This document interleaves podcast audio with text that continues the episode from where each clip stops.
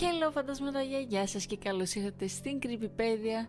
Στο σημερινό επεισόδιο θα μιλήσουμε για κάτι το οποίο έχει γίνει πολύ διάσημο στο ίντερνετ. Ειδικά όσοι ασχολείστε έτσι με, με τα creepypastas έστω και λίγο σίγουρα θα έχετε ακούσει τα backrooms. Οπότε αποφάσισα αυτό το επεισόδιο να κάτσουμε να αναλύσουμε τι είναι τα backrooms, πώς έγιναν διάσημα, από τι αποτελείται, γιατί θα δείτε ότι δεν είναι μόνο ένα δωμάτιο, υπάρχουν πολλαπλά, καθώς και κάποιες οντότητες που κατοικούν σε κάποια από αυτά τα δωμάτια παύλα επίπεδα. Εννοείται αυτό το επεισόδιο δεν είναι αρκετό, δεν ίσα ίσα, ε, πώς λένε, scratch the surface, δηλαδή έτσι ίσα ίσα βλέπουμε την πρώτη στρώση. Έχουν κάνει ολόκληρο σύμπαν, έχουν σκεφτεί κάθε λεπτομέρεια και συνεχίζει και η ιστορία επεκτείνεται όλο και περισσότερο. Οπότε χωρίς να, ξεκιν... χωρίς να χάσουμε άλλο χρόνο, ας ξεκινήσουμε. Τα backrooms υποστηρίζουν την ύπαρξη στην ουσία ενός τόπου. Ενός τόπου στον οποίο πώς μπορείς να πας. Αυτοί το χαρακτηρίζουν ως no clip Δηλαδή, κατά κάποιον τρόπο γλιστράς, πως είναι για παράδειγμα όταν παίζεις παιχνίδι και μπορεί ας πούμε ο ήρωας, ο χαρακτήρας να γλιτσάρει και φεύγει εκτός των ορίων του παιχνιδιού. Είτε αυτό σημαίνει ότι φεύγει τελείως από την πίστα, είτε σαν να πέφτει κάτω από το έδαφος, καταλάβατε τι εννοώ. Αυτό προσπαθούν να χαρακτηρίσουν, ότι κατά κάποιον τρόπο γλιστράς χωρίς να το θες, χωρίς να το κάνεις επίτηδες και χάνεσαι και παγιδεύεσαι σε ένα δωμάτιο, βασικά σε έναν χώρο, ο οποίος είναι ακριβώς όπως η φωτογραφία που έχετε δει, πατώντας αυτό το επεισόδιο. Το τρομακτικό στοιχείο στην ουσία εδώ πέρα είναι το ότι βρίσκεσαι εκεί χωρίς να το θες, οπότε γίνεται ακούσια και επίσης δεν μπορείς να ξεφύγεις. Είσαι παγιδευμένος στην ουσία σε ένα ατελείωτο, τουλάχιστον για σένα, λαβύρινθο με διαδρόμους που πηγαίνουν σαν, ε, δεν ξέρω κι εγώ, zigzag, είναι ατελείωτη, δεν ξέρεις πότε τελειώνει. Ο, το κάτι το οποίο σε κάνει να νιώθεις πως δεν υπάρχει έξοδος και ότι θα μείνεις εκεί για πάντα. Επίσης λογικά θα έχεις και την αίσθηση ότι κάποιος κάτι βρίσκεται επίσης μαζί σου σε αυτό, το, σε αυτό τον ατελείωτο λαβύρινθο, κάτι το οποίο δεν είναι και λάθος που το σκέφτεσαι. Οπότε υπάρχουν όπως καταλαβαίνετε και κάποια κακόβουλα όντα τα οποία έχουν σκοπό να σε βλάψουν, να σε σκοτώσουν. Οπότε διατρέχεις και αυτόν τον κίνδυνο πέρα από το ότι πρέπει να επιβιώσεις και να βρεις έναν τρόπο να φύγεις από εκεί. Λοιπόν, πώς ξεκίνησε όλο αυτό το creepypasta και όλος αυτός ο ντόρος με αυτή την ιστορία; Στις 12 Μαΐου του 2019 αυτή η εικόνα που έχετε δει, αυτή η εικόνα των backrooms, που είναι στην ουσία ένας διάδρομος με έτσι αυτά τα, με αυτά τα φώτα αυθορισμού πως λέγονται, η τύχη έτσι από αυτό το πολύ απέσιο κυτρινοπό χρώμα και γενικά σου δημιουργεί αυτή την περίεργη αίσθηση τύπου τι κατά μέρος είναι αυτό, δημοσιεύτηκε στο 4chan. Δημοσιεύτηκε ως απάντηση σε ένα να το πούμε post που είχε να κάνει με ανησυχητικές να το πούμε εικόνες ή με εικόνες που έμοιαζαν λίγο παράξενες.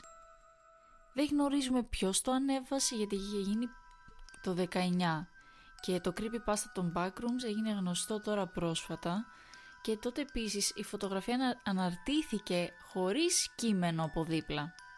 Όμως αργότερα υπήρξε ένα κείμενο και αυτό το κείμενο έγραφε αν δεν είστε προσεκτικοί και βγείτε από την πραγματικότητα σε λάθος περιοχή θα καταλήξετε στα backrooms όπου δεν υπάρχει τίποτα άλλο παρά τη δυσοδεία του παλιού υγρού χαλιού το απέσιο μονοκίτρινο χρώμα στους τοίχους τον ατελείωτο θόρυβο από τα φώτα φθορισμού και να ακούς το βουητό στο φουλ και περίπου 600 εκατομμύρια τετραγωνικά μίλια τυχαίων άδειων δωματίων στα οποία μπορείς να παγιδευτείς.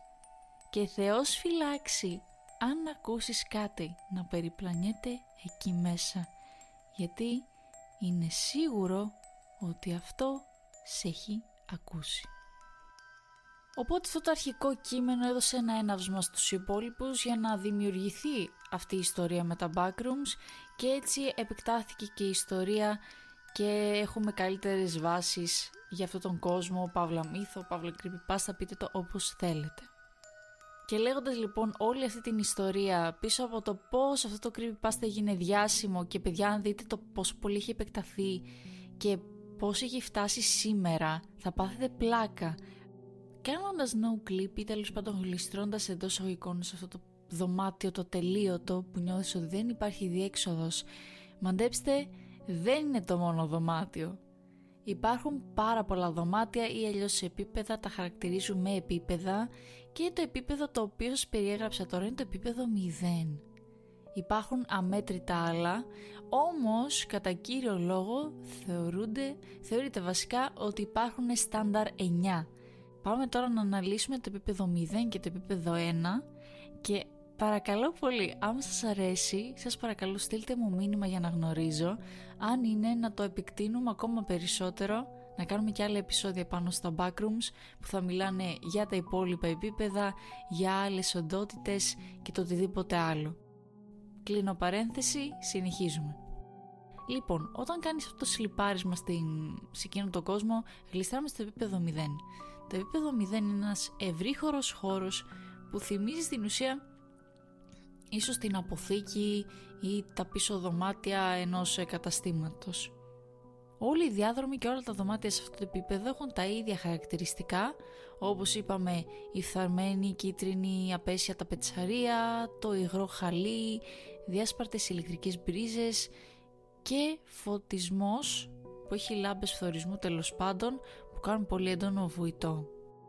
Επειδή κάθε δωμάτιο είναι στην ουσία πανομοιότυπο ή τουλάχιστον σχεδόν πανο, πανομοιότυπο ε, έχει καταγραφεί επίσης το φαινόμενο ότι παρόλο που μπορείς να περπατήσεις ξέρω σε μια ευθεία γραμμή όταν επιστρέψεις στο σημείο κίνησης να καταλήξεις σε ένα εντελώς διαφορετικό με σύνολο δωματίων και διαδρόμων κάτι το οποίο από ό,τι φαίνεται το δωμάτιο το κάνει από μόνο του και λόγω αυτού του φαινομένου ε, είναι πάρα πολύ δύσκολο να πλοηγηθείς στο επίπεδο 0 Επίσης συσκευές όπως τα GPS και οι πηξίδες δεν μπορούν να λειτουργήσουν ενώ οι ραδιοεπικοινωνίες παραμορφώνονται και είναι αναξιόπιστες.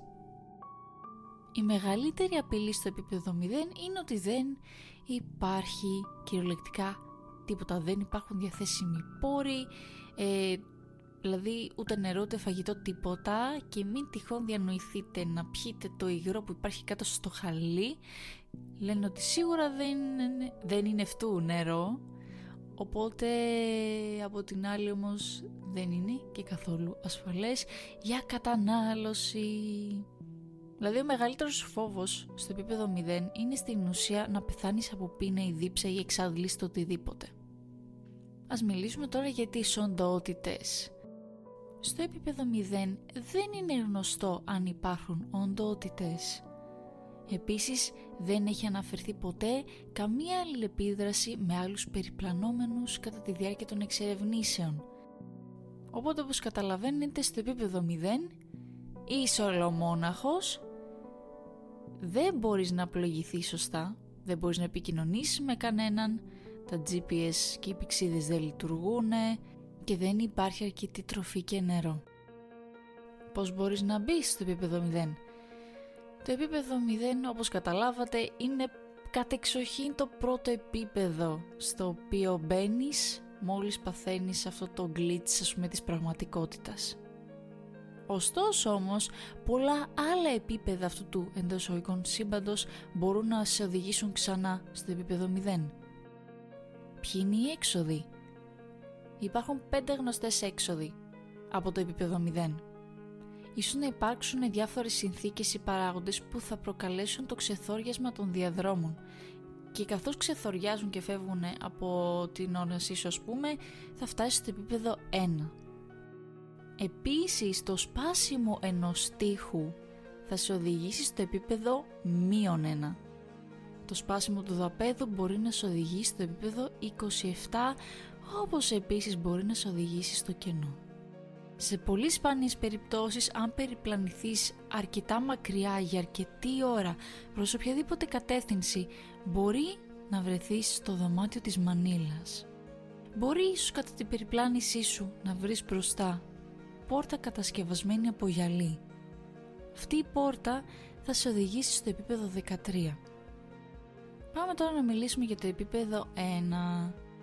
Το επίπεδο 1 είναι στην ουσία μια τεράστια αποθήκη με τσιμεντένια δάπεδα και τείχους.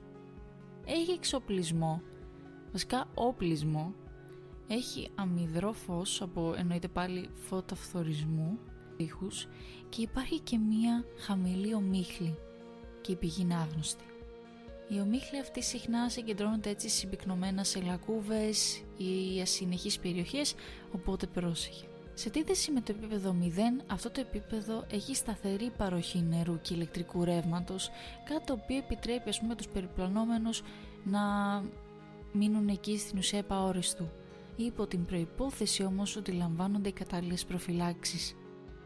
Επίσης διαθέτει σκάλες, αναλυκιστήρες, απομονωμένα δωμάτια και διαδρόμους. Τα φώτα φθορισμού ανα πάσα στιγμή μπορούν να τρεμοπαίζουν και να σβήνουν για λεπτά ή και ώρες. Όταν συμβαίνει αυτό, μπορεί να εμφανιστούν εχθρικές οντότητες. Αυτές οι οντότητες σπάνια επιτίθονται σε ομάδες και τείνουν να αποφεύγουν το φως. Εάν τα φώτα σβήσουν, προτείνεται έντονα να προσπαθήσετε να πλοηγηθείτε, να αποφύγετε τυχόν περίεργους θορύβους και στη συνέχεια να βρείτε ένα δωμάτιο. Και βεβαιωθείτε ότι έχετε μαζί σας μια πηγή φωτός, εννοείται. Υπάρχουν κυβότια με προμήθειες που εμφανίζονται και εξαφανίζονται τυχαία μέσα στο επίπεδο αυτό, τα οποία συχνά περιέχουν ένα μείγμα ζωτικών αντικειμένων όπως τρόφιμα, αμυγδαλόνερο, μπαταρίες, μουσαμάδες, όπλα, ρούχα, ιατρικές προμήθειες και μερικά νόσια αντικείμενα όπως ανταλλακτικά αυτοκινήτων, κουτιά με μπογιές, χρησιμοποιημένες σύριγγες, μερικό σκαμμένο χαρτί και κορδόνια παπουτσιών.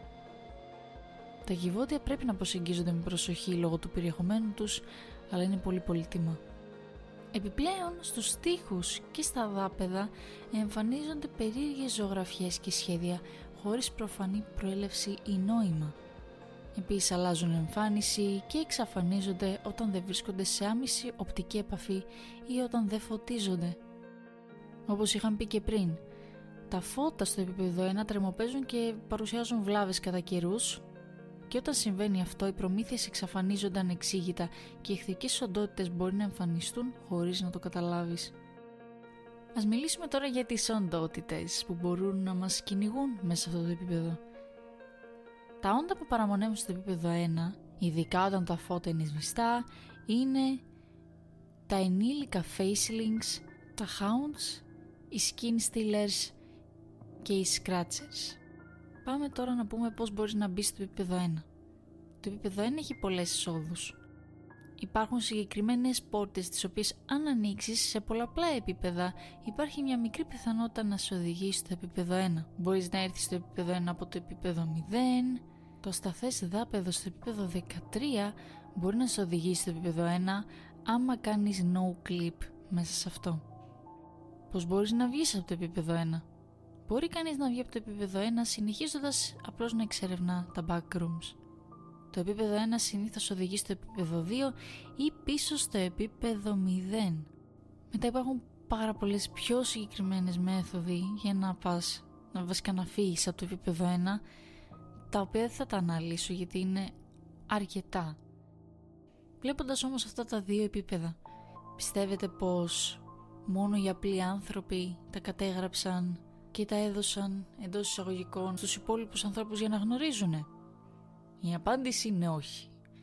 Υπάρχει το MEG που στην ουσία σημαίνει Major Explorer Group και είναι μια μεγάλη ομάδα η οποία υπάρχει μέσα στα backrooms και τα εξερευνεί.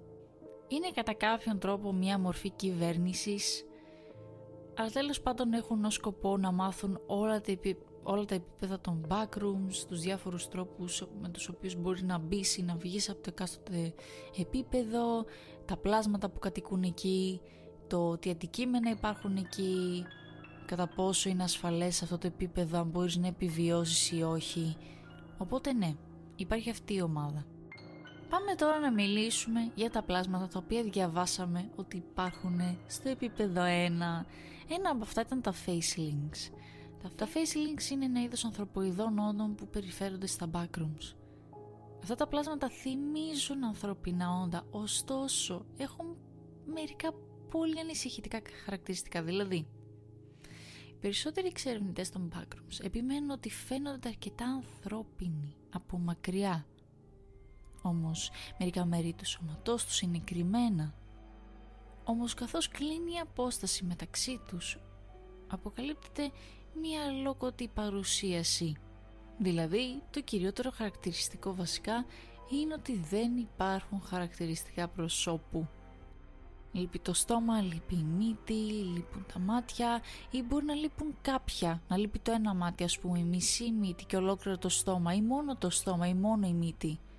Ειδικά για τα facelings, παιδιά, έχει γίνει να δω ολόκληρη εγκυκλοπαίδεια γιατί μιλάνε για τα τρία είδη που είναι στην ουσία τα παιδιά facelings, οι μεσήλικες και οι μεγάλη ηλικία facelings, το ποια είναι η συμπεριφορά τους, γιατί είναι επικίνδυνοι, για ποιο λόγο υπάρχουν, πώς είναι η ανατομία τους ή κάποια χαρακτηριστικά τους. Έχει γίνει πάρα πολύ μεγάλη επέκταση, με πάρα πολύ μεγάλη λεπτομέρεια, οπότε εγώ σας λέω τη γενική εικόνα για το τι είναι τα facelings. Στην ουσία είναι όντα τα οποία μοιάζουν με ανθρώπους, αλλά δεν είναι. Τους λείπουν κάποια χαρακτηριστικά προσώπου και ανάλογα με το σε ποια κατηγορία πέφτουν μπορούν να γίνουν επικίνδυνα. Δεν είναι όλα επικίνδυνα, αλλά καλό θα ήταν να αποφευχθεί η συνάντηση ίσως πούμε με ένα faceling, γιατί ποτέ δεν ξέρεις σε τι κατηγορία θα πέσεις. Πάμε τώρα σε κάποια άλλα όντα που αναφέραμε που είναι τα hounds ή αλλιώς τα κυνηγόσκυλα. Ε, τα κυνηγόσκυλα είναι ανθρωποειδείς οντότητες πάλι με ατιμέλητα μαύρα μαλλιά στο κεφάλι και μεγάλα στόματα γεμάτα αιχμηρά δόντια. Έχουν μακριά λεπτά άκρα, εχμηρά νύχια και μάτια που είναι εντελώς λευκά, χωρίς ήριδα και περπατούν στα τέσσερα σαν σκύλι, εξού και το όνομά τους. Είναι μερικές από τις πιο συνηθισμένες βασικά εχθρικές οντότητες που βρίσκονται σε πολλά επίπεδα των backrooms, αλλά λιγότερο συνηθισμένες στα βαθύτερα επίπεδα. Είναι εξαιρετικά επικίνδυνα και ταράζονται όταν βλέπουν κάποιον σε εχθρική στάση, αλλά μπορούν να εκφοβιστούν. Η συμβουλή είναι να τα αποφύγεις με κάθε κόστος. Ακόμα και αν κάποιο το βλέπεις να είναι σε μια ήρεμη κατάσταση. Τα κυνηγόσκυλα γίνονται εχθρικά τη στιγμή που δουν έναν άνθρωπο. Ωστόσο θα εκφοβιστούν και θα κινητοποιηθούν στιγμιά αν τα κοιτάξει επίμονα. Αν ακούσει το γρίλισμα ενός κυνηγόσκυλου, το καλύτερο που μπορείς να κάνεις είναι να μείνεις στο οπτικό του πεδίο και να απομακρύνεσαι λίγο-λίγο. Πάμε τώρα να μιλήσουμε για τους skin stealers η οντότητα 10, γνωστή ως skin stealers, είναι μεγάλες ανθρωποειδείς οντότητες που μπορούν να φορούν το δέρμα των θυμάτων τους ως μεταμφίεση. Τρώνε ανθρώπινη σάρκα όταν βρίσκονται σε κατάσταση πείνας, ενώ κατά τα άλλα περιφέρονται αν δεν έχουν ανάγκη να φάνε. Το αίμα τους είναι ήμι διαφανές και μπορούν να μιμηθούν την ανθρώπινη ομιλία. Βρίσκονται συχνότερα στα τέσσερα πρώτα επίπεδα, αλλά έχουν αναφερθεί και σε άλλα επίπεδα έχουν τρομερές φυσικές ικανότητες οι οποίες φαίνεται να αντισταθμίζουν τη φτωχή νοημοσύνη τους. Οπότε όπως καταλαβαίνετε είναι λίγο brainless, ίσως καλύτερα, αλλά και πάλι. Είναι συνήθως υπάκοα πλάσματα και θα περιπλανηθούν αν δεν έχουν ανάγκη να τραφούν, όπως αναφέραμε. Σε αυτό το στάδιο δεν θα είναι εχθρικά, εκτός αν τα ενοχλήσεις. Όμως σε κατάσταση πείνας θα αναζητήσουν ανθρώπους που περιπλανώνται μόνοι και στη συνέχεια θα χρησιμοποιήσουν τη δύναμή τους για να τους ξεσκίσουν με τα χέρια τους. Πάμε τώρα στη τελευταία οντότητα που αναφέρθηκε ότι υπάρχει στο επίπεδο 1 και αυτή η οντότητα είναι οι Scratchers. Οι Scratchers είναι απρόβλεπτες οντότητες που κατοικούν στους εσωτερικούς χώρους των διαφόρων επιπέδων στα backrooms, ωστόσο φαίνεται ότι έχουν αναπτύξει μία προσαρμογή και προτίμηση στα επίπεδα 1 και 2. Το καλύτερο που μπορείς να κάνεις είναι να τους αποφεύγεις ανεξάρτητα από την κατάστασή τους λόγω της απρόβλεπτης συμπεριφοράς τους καθώς μπορεί να έχουν δολοφονικές τάσεις όπως τόσες άλλες οντότητες. Δεν πρέπει να τα υποτιμήσει από την φυσική τους εμφάνιση καθώς μπορούν να εξοδετερώσουν σχεδόν κάθε περιπλανόμενο που θα τολμήσει να το σκοτώσει.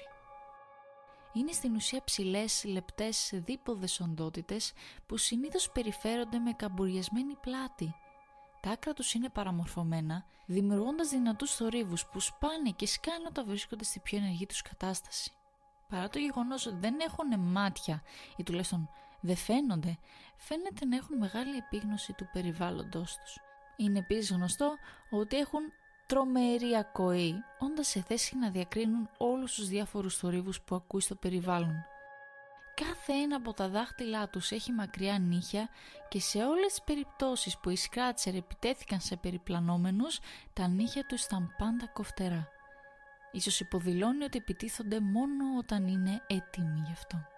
Εννοείται υπάρχουν πάρα πολλές λεπτομέρειες, όχι μόνο για αυτό το πλάσμα, για κάθε πλάσμα και τόσα πολλά επίπεδα που υπάρχουν, αλλά τόσα και παραπάνω υπάρχουν σε οντότητες, πληροφορίες για τις οντότητες και υπάρχουν και πληροφορίες για αντικείμενα, για πρώτες ύλες που μπορείς να βρεις στα backrooms. Πραγματικά είναι ένα ατελείωτο σε αυτή τη φάση σύμπαν, είναι λες και δεν τελειώνει ποτέ και νομίζω συνεχίζεται έτσι αυτό το expansion, η εξάπλωση. Πολλά άτομα, ε, ας υποθέσουμε ότι μπαίνουν στα backrooms, κάνουν no clip και βρίσκουν επίπεδα είναι η, αυτή η Meg που κάθισαν έκαναν την έρευνά τους και επεκτείνουν στην ουσία την εγκυκλοπαίδεια των backrooms. Όπως και να έχει το επεισόδιο θα το αφήσω εδώ. Έχει βγει ήδη αρκετά μεγάλη ηχογράφηση και δεν θέλω να σας ζαλίσω πολύ. Απλά ήθελα τουλάχιστον να καταλάβετε, έστω να πάρετε μια γεύση για το τι είναι τα backrooms, πώς κάποιος μπαίνει εκεί, έστω τα δύο πρώτα επίπεδα, το πώς είναι η ατμόσφαιρα, το πώς πρέπει να επιβιώσεις, τι πρέπει να προσέχεις κτλ. Καθώς και μερικές οντότητες που μπορεί να περιπλανώνται εκεί. Ωστόσο, αν θέλετε να το συνεχίσω, να μιλήσω για παραπάνω επίπεδα και για παραπάνω οντότητες, πρώτες ύλες, το οτιδήποτε, σας παρακαλώ γράψτε μου ένα μήνυμα στο Instagram, παπάκι κρυπηπέδια, πείτε μου ότι ξέρεις μου άρεσε το επεισόδιο, θα ήθελα να μάθω παραπάνω για να γνωρίζω άμα το θέλετε ή όχι. Όπως και να έχει φαντασματάκια, σας ευχαριστώ πάρα πολύ που μου ακούσατε. Ήθελα να πω ότι ελπίζω τουλάχιστον να μην φύγατε ακόμη.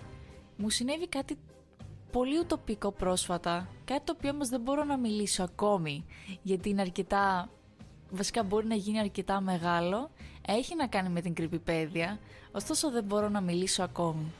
Απλά είμαι, ακόμα δεν το έχω συνειδητοποιήσει ότι έγινε. Ε, μόλις μάθω παραπάνω πληροφορίες ή θα μπορέσω να, να κάνω spill the tea που λένε αν και θα θέλει αυτό αρκετό καιρό θα υπάρξει μια αναμονή απλά τουλάχιστον να ξέρετε ότι συνέβη κάτι για το οποίο δεν μπορώ να μιλήσω ακόμα όμως με την παραμικρή ευκαιρία που θα έχω θα σας πω λεπτομέρειες και ελπίζω να είστε ενθουσιασμένοι για αυτά που θα έρθουν που ελπίζω να έρθουν τουλάχιστον και πάλι σας ευχαριστώ πολύ που με ακούσατε. Καλή συνέχεια, καλό που σου κου ή καλημέρα, όποτε και αν με ακούτε. Σας εύχομαι καλή συνέχεια και θα τα πούμε την επόμενη Παρασκευή σε ένα νέο επεισόδιο της Creepypedia. Bye bye!